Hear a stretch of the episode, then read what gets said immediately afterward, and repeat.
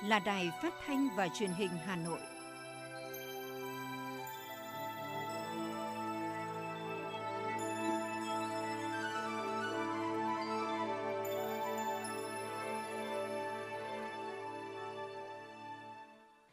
Kính chào quý vị và các bạn, bây giờ là chương trình thời sự của Đài Phát thanh và Truyền hình Hà Nội, phát trực tiếp trên sóng phát thanh tần số ép em chín mươi mê ga héc. Tối nay thứ Bảy ngày mười lăm tháng một năm hai nghìn không trăm hai mươi hai, chương trình có những nội dung chính sau đây. Phó Thủ tướng Lê Văn Thành dự chương trình Tết Sum Vầy Xuân Bình An năm hai nghìn không trăm hai mươi hai tại tỉnh Hà Nam. Văn phòng Ủy ban Nhân dân thành phố thực hiện nhiệm vụ tốc độ và chất lượng hơn trong năm hai nghìn không trăm hai mươi hai là yêu cầu của Chủ tịch Ủy ban Nhân dân thành phố Chu Ngọc Anh tại Hội nghị tổng kết công tác năm hai nghìn không trăm hai mươi mốt, triển khai nhiệm vụ năm hai nghìn không trăm hai mươi hai của Văn phòng Ủy ban Nhân dân thành phố Hà Nội. Lãnh đạo thành phố thăm chúc Tết gia đình chính sách tại huyện Quốc Oai. Hà Nội sẽ bố trí lực lượng chốt trực tại bốn mươi bốn vị trí có nguy cơ ùn tắc trong dịp Tết Nguyên đán hai nghìn không trăm hai mươi hai. Vietnam Airlines chính thức khai thác trở lại đường bay thường lệ đến Australia từ ngày hôm nay mười lăm tháng một. Phần tin thế giới có những thông tin, Iran và Syria thành lập đặc khu kinh tế chung và một ngân hàng chung nhằm thúc đẩy hợp tác kinh tế giữa hai nước. Philippines tạm dừng hoạt động dạy và học trong hai tuần trong bối cảnh các ca mắc cô vít mười chín liên tục gia tăng. Sau đây là nội dung chi tiết. Sáng nay tại Hà Nam, Phó Thủ tướng Chính phủ Lê Văn Thành cùng đoàn công tác đã dự chương trình Tết Sum Vầy Xuân Bình An năm hai nghìn không trăm hai mươi hai, thăm, tặng quà và chúc Tết các thương binh bệnh tại Trung tâm Điều dưỡng Thương binh Duy Tiên. Phát biểu tại chương trình, Phó Thủ tướng Lê Văn Thành bày tỏ vui mừng tham dự chương trình Tết Sum Vầy Xuân Bình An năm hai nghìn không trăm hai mươi hai nhân dịp Tết Nguyên đán đang cận kề. Phó Thủ tướng gửi lời chúc Đảng bộ, chính quyền và nhân dân tỉnh Hà Nam, các gia đình chính sách, gia đình có công với cách mạng, công nhân lao động và toàn thể nhân dân dồi dào sức khỏe, hạnh phúc, đón một năm mới an toàn, an khang và thịnh vượng. Về phương hướng năm hai nghìn không trăm hai mươi hai, Phó Thủ tướng Lê Văn Thành cho biết cả hệ thống chính trị xác định phòng chống dịch là nhiệm vụ rất quan trọng, phòng chống tốt thì mới khôi phục được sản xuất, đảm bảo đời sống của người dân. Phó Thủ tướng đề nghị tỉnh Hà Nam khắc phục những khó khăn, hạn chế để năm hai nghìn không trăm hai mươi hai đẩy cao hơn mục tiêu phát triển kinh tế xã hội, cải thiện đời sống người dân tốt hơn, tỷ lệ hộ nghèo giảm hơn so với năm hai nghìn không trăm hai mươi mốt. Tại chương trình Tết Sum Vầy Xuân Bình An năm hai nghìn không trăm hai mươi hai, Phó Thủ tướng Lê Văn Thành cùng lãnh đạo Tổng Liên đoàn Lao động Việt Nam, lãnh đạo tỉnh Hà Nam đã gửi tặng hai trăm suất quà cho các gia đình nghèo và công nhân lao động có hoàn cảnh khó khăn. Sáng cùng ngày, Phó Thủ tướng Lê Văn Thành cùng đoàn công tác đã đến thăm, tặng quà, chúc Tết các thương bệnh binh đang điều trị, phục hồi chức năng tại Trung tâm Điều dưỡng Thương binh Duy Tiên. Tại buổi thăm, Phó Thủ tướng Lê Văn Thành mong muốn các thương bệnh binh luôn giữ gìn và phát huy phẩm chất bộ đội cụ Hồ, sống vui, sống khỏe và sống có ích. Đảng, Nhà nước, Chính phủ, Thủ tướng Chính phủ, các bộ, ngành và tỉnh Hà Nam sẽ tiếp tục quan tâm tạo điều kiện thuận lợi hơn nữa để điều trị, chăm sóc sức khỏe, phục hồi chức năng, nâng cao đời sống vật chất, tinh thần cho các thương bệnh binh. Sáng nay phát biểu chỉ đạo tại hội nghị tổng kết công tác Văn phòng Ủy ban Nhân dân thành phố năm hai nghìn không trăm hai mươi mốt và triển khai nhiệm vụ năm hai nghìn không trăm hai mươi hai, đồng chí Chu Ngọc Anh, Ủy viên Trung ương Đảng, Phó Bí thư Thành ủy, Chủ tịch Ủy ban Nhân dân thành phố yêu cầu công tác tham mưu phải tốc độ và đạt chất lượng hơn nữa. Dựa trên những nguyên tắc và phương pháp linh hoạt, mục tiêu cuối cùng là đảm bảo tiến độ và hiệu quả công việc. Ghi nhận những thành tích, nỗ lực của Văn phòng Ủy ban Nhân dân thành phố trong năm hai nghìn không trăm hai mươi mốt, thừa ủy quyền của Chủ tịch nước và Thủ tướng Chính phủ, Chủ tịch Ủy ban Nhân dân thành phố Chu Ngọc Anh đã trao tặng huân chương lao động hạng ba cho một tập thể và một cá nhân, trao tặng bằng khen của Thủ tướng Chính phủ cho một tập thể, hai cá nhân Văn phòng Ủy ban Nhân dân thành phố có thành tích xuất sắc. Chủ tịch Ủy ban Nhân dân thành phố cũng tặng cờ thi đua xuất sắc cho hai tập thể, tặng bằng khen cho một tập thể và sáu cá nhân thuộc Văn phòng Ủy ban Nhân dân thành phố. Phát biểu chỉ đạo tại hội nghị, Bí thư Ban Cán sự Đảng, Chủ tịch Ủy ban Nhân dân thành phố Chu Ngọc Anh nhấn mạnh, hai nghìn không trăm hai mươi mốt là năm thành phố triển khai rất nhiều việc lớn, chương trình mục tiêu quan trọng, đặc biệt nỗ lực kiểm soát dịch bệnh cô vít mười chín, bảo đảm an sinh xã hội. Những công việc đó có sự đóng góp nỗ lực, đồng lòng chung sức của tập thể Văn phòng Ủy ban Nhân dân thành phố. Bí thư Ban Cán sự Đảng, Chủ tịch Ủy ban Nhân dân thành phố hoàn thành nhiệm vụ cũng chính là sự cộng đồng, trách nhiệm của cả tập thể, văn phòng. Tuy nhiên, người đứng đầu Ủy ban Nhân dân thành phố cũng khẳng định những chuyển động của văn phòng thời gian qua chưa tương xứng với năng lực. Có những lúc có nhiều việc còn chậm, lúng túng, phối hợp chưa chặt chẽ. Trên tinh thần nhận diện những tồn tại, Chủ tịch Ủy ban Nhân dân thành phố yêu cầu thời gian tới, Văn phòng Ủy ban Nhân dân thành phố phải thực hiện công việc tốc độ và chất lượng hơn, phối hợp chặt chẽ từ việc nhỏ, giảm phiền hà hành chính. Nguyên tắc là phải kiên định với các chủ trương đã được thống nhất, rà soát bộ máy để rõ người, rõ việc. rõ trách nhiệm, tiếp tục phân cấp mạnh mẽ, tương tác nhịp nhàng giữa các đơn vị, đảm bảo kỷ luật kỷ cương, tập trung giải quyết những vấn đề tồn tại đã lâu, sắn tay vào việc ngay từ những ngày đầu tháng đầu, mục tiêu cuối cùng phải là hiệu quả công việc. Cũng trong sáng nay, Phó Chủ tịch Hội đồng Nhân dân thành phố Hà Nội Phạm Quý Tiên cùng lãnh đạo các sở, ngành, huyện Quốc Oai đã tới thăm, chúc Tết các gia đình chính sách trên địa bàn thị trấn Quốc Oai nhân dịp Tết Nguyên đán Nhâm Dần năm hai nghìn không trăm hai mươi hai. Đoàn đã đến thăm, chúc Tết ông Nguyễn Trọng Lập, sinh năm một nghìn chín trăm năm mươi lăm tại tổ dân phố Hoa Vôi, là bệnh binh hai trên ba và bị nhiễm chất độc hóa học. Bà Tạ Thị Bính, sinh năm một nghìn chín trăm năm mươi chín tại tổ dân phố Phố Huyện, bệnh binh hai trên ba. Phó Chủ tịch Hội đồng Nhân dân thành phố Phạm Quý Tiên và lãnh đạo huyện Quốc Oai đã bày tỏ trân trọng những đóng góp của các thương bệnh binh trong sự nghiệp xây dựng và bảo vệ Tổ quốc. Đặc biệt, khi hoàn thành nghĩa vụ, trở về quê hương, các đồng chí đã tích cực tham gia hoạt động xã hội tại địa phương. Chuẩn bị đón Tết Nguyên đán Nhâm Dần, lãnh đạo thành phố Hà Nội và huyện Quốc Oai chúc các gia đình sức khỏe, đón năm mới vui tươi, an toàn và hạnh phúc. Phó Chủ tịch Hội đồng Nhân dân thành phố cũng đề nghị các cấp ủy đảng, chính quyền địa phương tiếp tục đẩy mạnh phong trào đền ơn đáp nghĩa, quan tâm, chăm lo cho Tết, các gia đình chính sách, người có hoàn cảnh khó khăn nhằm đảm bảo nhà nào cũng có Tết vui tươi, đầm ấm và an toàn. Bộ Tài chính đang lấy ý kiến dự thảo nghị định quy định chi tiết chính sách miễn giảm thuế theo nghị quyết bốn mươi ba của Quốc hội về chương trình phục hồi phát triển kinh tế xã hội. Dự thảo quy định hai nội dung bao gồm giảm thuế giá trị gia tăng vê a tê và cho phép doanh nghiệp tính các khoản chi ủng hộ, tài trợ cho hoạt động phòng chống dịch tại Việt Nam vào chi phí được trừ khi xác định thu nhập chịu thuế thu nhập doanh nghiệp. Cụ thể, các nhóm hàng hóa, dịch vụ đang áp dụng mức thuế suất vê a tê mười phần trăm sẽ được giảm hai phần trăm trong năm hai nghìn không trăm hai mươi hai xuống còn tám phần trăm. Dự kiến quy định có hiệu lực từ ngày mùng một tháng hai năm nay. Để đảm bảo lượng hàng hóa thiết yếu phục vụ người tiêu dùng trong dịp Tết Nguyên đán Nhâm Dần, ngành công thương và các doanh nghiệp Hà Nội đã chủ động kết nối cung cầu, dự trữ hàng hóa, không để xảy ra tình trạng tăng giá đột biến.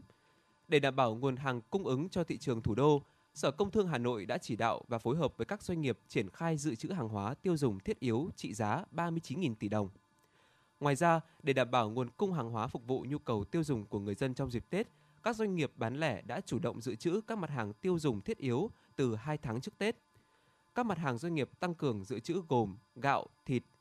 thịt lợn, gia cầm, thực phẩm chế biến, rau củ, trái cây tươi tăng từ bảy tới mười lăm phần trăm so với Tết năm hai nghìn không trăm hai mươi mốt.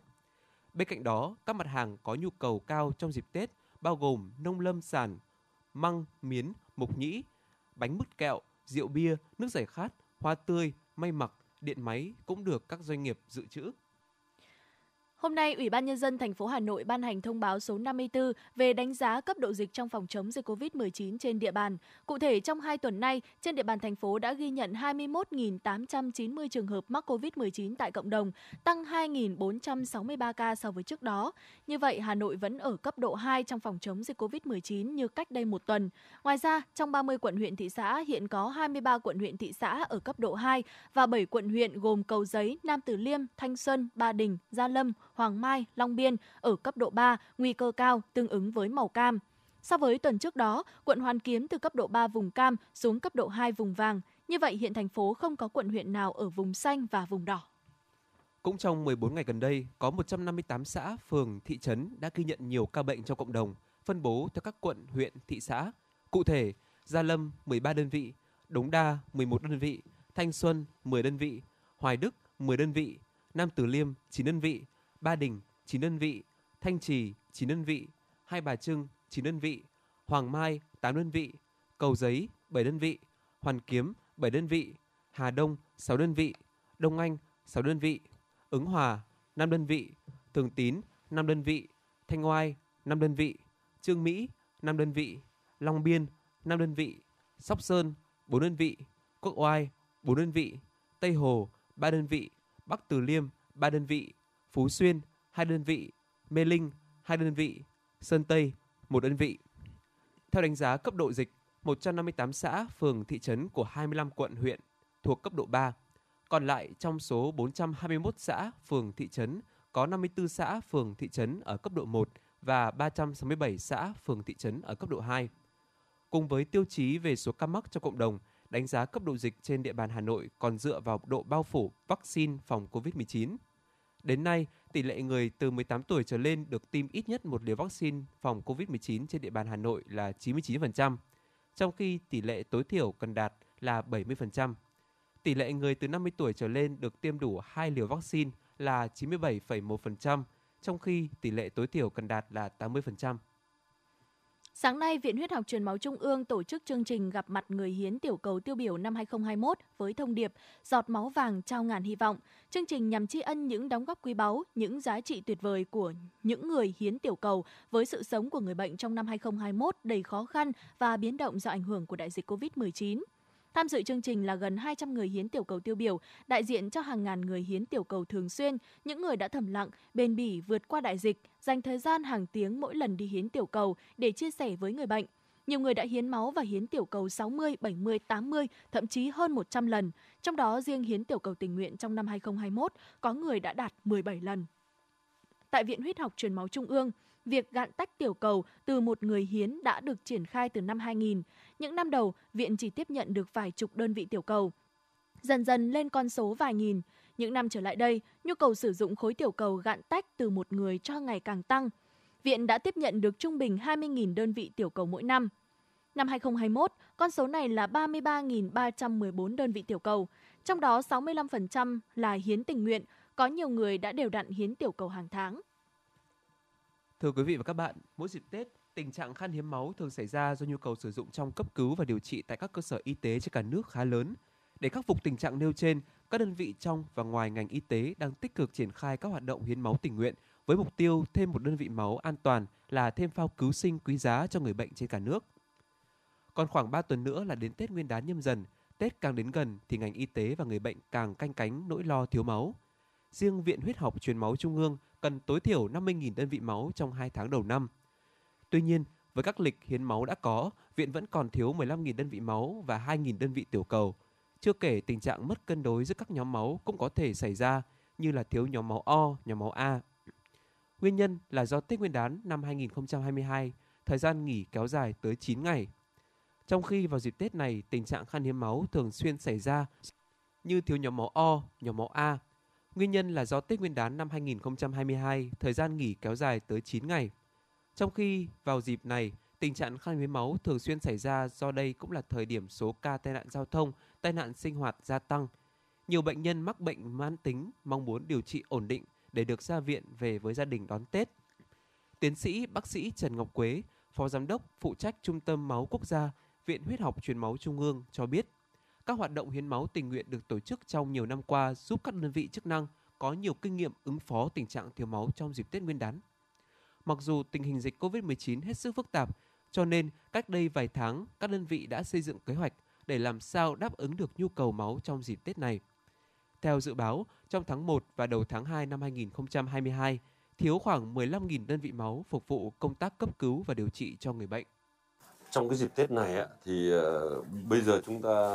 đang chuẩn bị tổ chức tiếp nhận máu khá là đều đặn và đang đẩy mạnh tiếp nhận máu để chúng ta có lượng máu dự trữ Tết. Thế thì theo cái kế hoạch ấy, là chúng tôi sẽ cung cấp đủ máu cho các bệnh viện mà chúng tôi cung cấp máu để họ trữ trong ngày Tết, và ít nhất trong kho máu của viện còn khoảng tám đến mười nghìn đơn vị máu để trong cái dịp Tết. Và ngay đầu xuân thì ngay trước Tết ấy, thì có các hoạt động như là hoạt động Chủ nhật đỏ, rồi các hoạt động là Blue trắng trái tim hồng của, của để mà các cán bộ y tế. Thì hiện tại có mười bảy bệnh viện đã đăng ký hiến trong cái dịp, dịp trước và sau Tết, và có bảy bệnh viện sẽ hiến trước Tết, và ngay sau Tết thì các bệnh viện sẽ tiếp tục hiến ngay sau Tết luôn. Và sau đấy thì đến ngày mười một tháng mười một, mười hai tháng hai thì chúng ta đã có cái lễ hội Xuân Hồng, và là một cái chương trình tổ chức một tuần liền một cái lễ hội để hiến máu. Thế thì trong cái dịp mà cái, những cái ngày nghỉ ấy, thì chúng tôi vẫn tổ chức tiếp nhận máu nếu người người hiến máu đến viện và tham gia hiến máu. Và đặc biệt chúng tôi đang xây dựng kế hoạch để ví dụ ngày cuối cùng nghỉ chúng ta vẫn lấy máu, lấy tiểu cầu, và trong còn trong những ngày sau thì nếu mà thiếu tiểu cầu bao nhiêu thì cán bộ nhân viên Viện Huyết học Truyền máu cũng như là những người hiến tiểu cầu thường xuyên ấy, chúng tôi sẽ mời gọi đến hiến máu, có thể là từ mùng hai là có thể tiếp tục hiến tiểu cầu. Từ kinh nghiệm của những năm trước đây, năm hai không hai hai để thích ứng với tình hình dịch bệnh, tiến sĩ bác sĩ Trần Ngọc Quế cũng cho biết các đơn vị tổ chức hiến máu tình nguyện đã chia ra rất nhiều các điểm nhỏ gần người dân và thông qua các phương tiện truyền thông, tin nhắn, mạng xã hội kêu gọi, vận động người dân tích cực tham gia hiến máu. Những người tham gia hiến máu luôn thực hiện nghiêm túc thông điệp năm K của Bộ Y tế, tăng cường các biện pháp phòng dịch như đăng ký trực tuyến, người tham gia hiến máu tiêm phòng vaccine đầy đủ được xét nghiệm thường quy, được tham gia hiến máu đầy đủ. Đối với lại nhân viên đi uh, tiếp nhận máu phải được tiêm phòng đầy đủ, phải uh, được xét nghiệm định kỳ. Như như như chúng tôi là đối với đội tiếp nhận máu là cứ ba ngày phải xét nghiệm pê xê e rờ một lần cho các bạn ấy để mà là, và phải đeo ngoài khẩu trang thì phải kính chắn giọt bắn, cũng như là thực hiện các biện pháp uh, uh, rất là nghiêm ngặt trong vấn đề khi tổ chức. Thế chính vì vậy mà bạn cũng biết là trong hai năm qua mỗi một năm uh, viện tiếp xúc hàng trăm nghìn người, nhưng mà chúng ta không để xảy ra tình trạng uh, lây nhiễm uh, Covid trong quá trình tổ chức tiếp nhận máu. Đấy cũng là một cái thực sự may mắn, nhưng mà cũng một cái là do chúng ta nỗ lực của tất cả của, của những người làm tổ chức, của cán bộ y tế, của những người hiến máu đến đã tuân thủ làm tốt được cái phòng chống Covid mười chín. Trên cả nước còn có hàng nghìn người bệnh đang thiếu máu, trong đó có những sản phụ băng huyết sau sinh, những ca cấp cứu mà chỉ cần truyền máu chậm một chút thôi có thể khiến người bệnh mất đi cơ hội sống. Viện Huyết học Truyền máu Trung ương đã kêu gọi người dân đủ điều kiện sức khỏe tham gia hiến máu và hiến tiểu cầu, đồng thời mong muốn các cơ quan, đơn vị duy trì lịch hiến máu theo kế hoạch và tích cực tuyên truyền, vận động cán bộ, nhân viên, người dân tham gia hiến máu.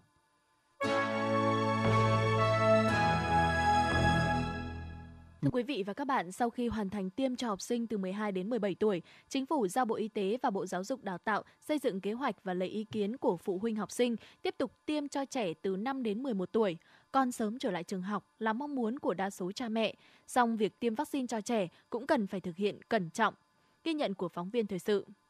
Có ba con đều đang là học sinh tiểu học, nên thông tin về tiêm phòng vaccine Covid mười chín cho trẻ được anh Trương Văn Đức đặc biệt quan tâm. Muốn con sớm được trở lại trường nên anh hoàn toàn ủng hộ chủ trương này. Anh Trương Văn Đức, phụ huynh học sinh chia sẻ.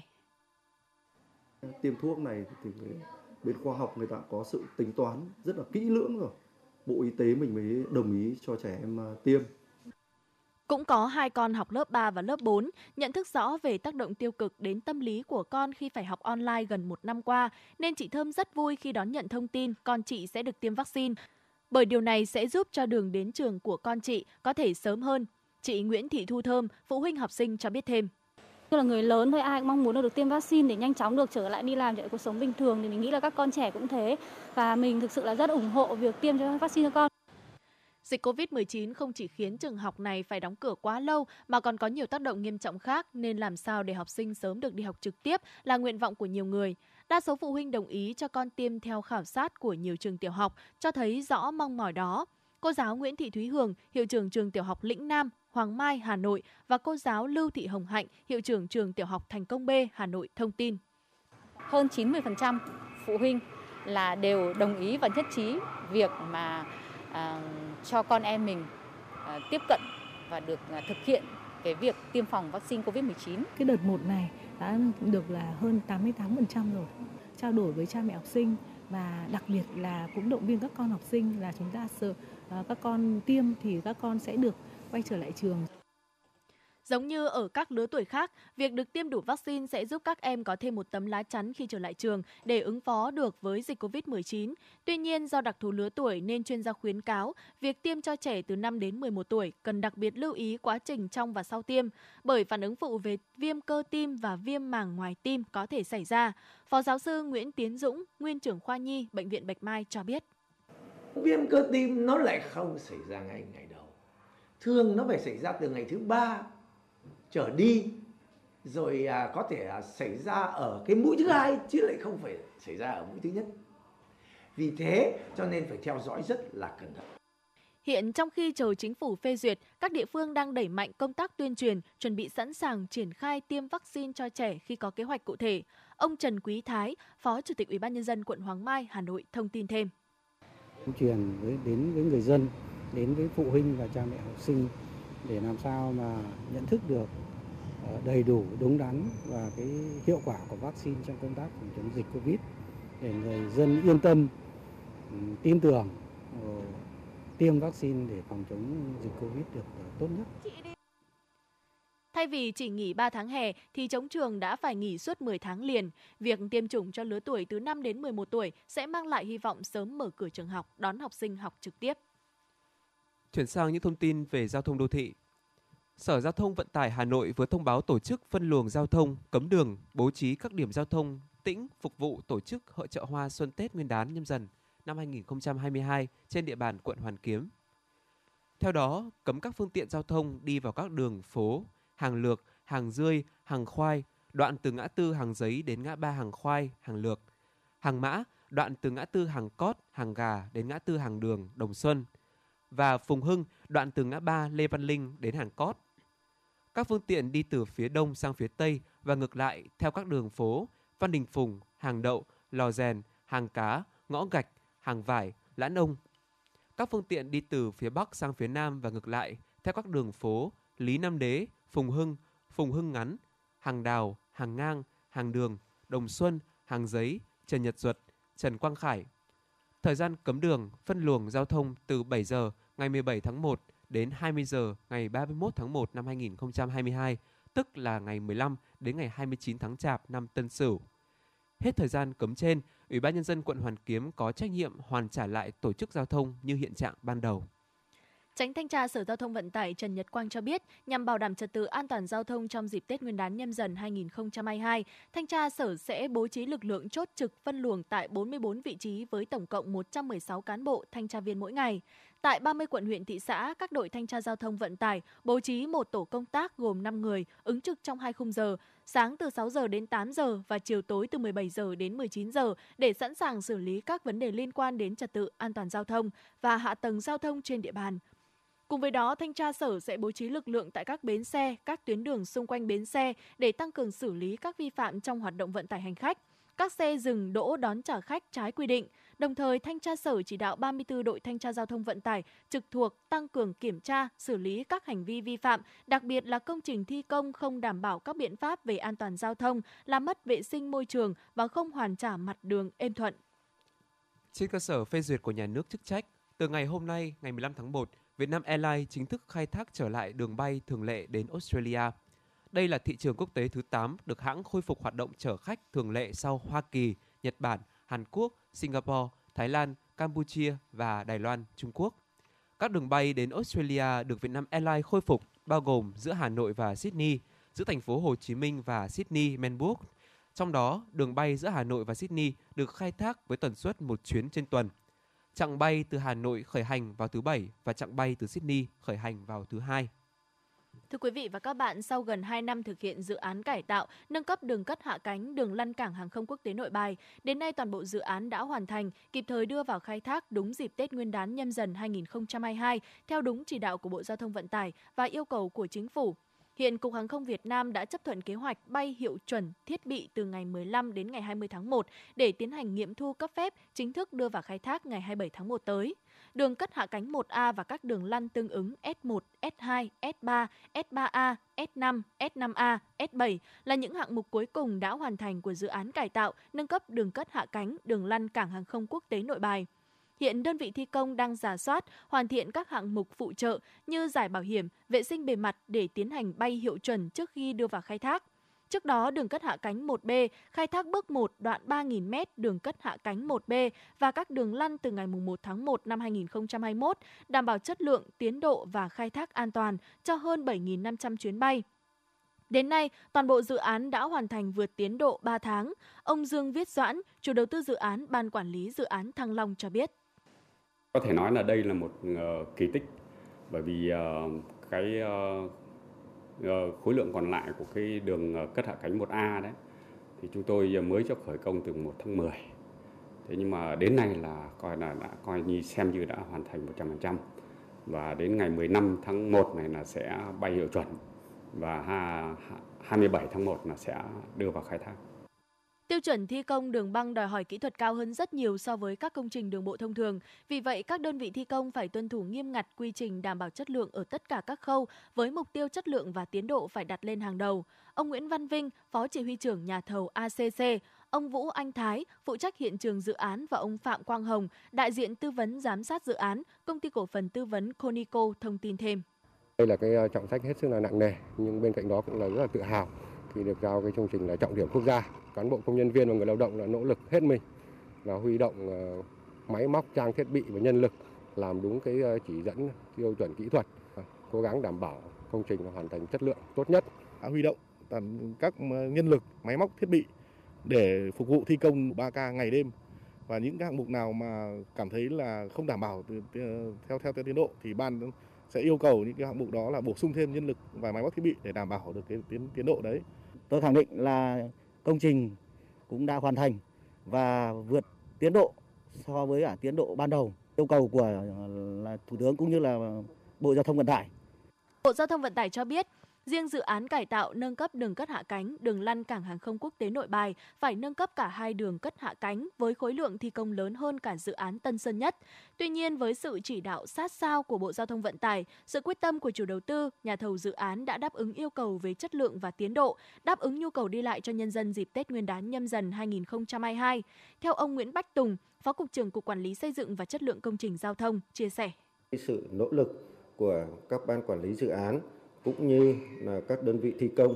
thì tiến độ thi công đã cơ bản đảm bảo theo yêu cầu. Đây là một cái sự nỗ lực rất lớn đảm bảo tiến độ mà Bộ Giao thông Vận tải đã đặt ra.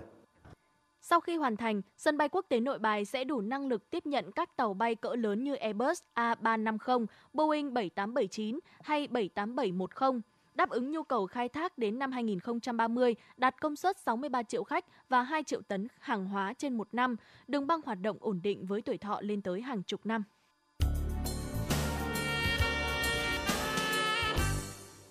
Xin chuyển sang phần tin thế giới.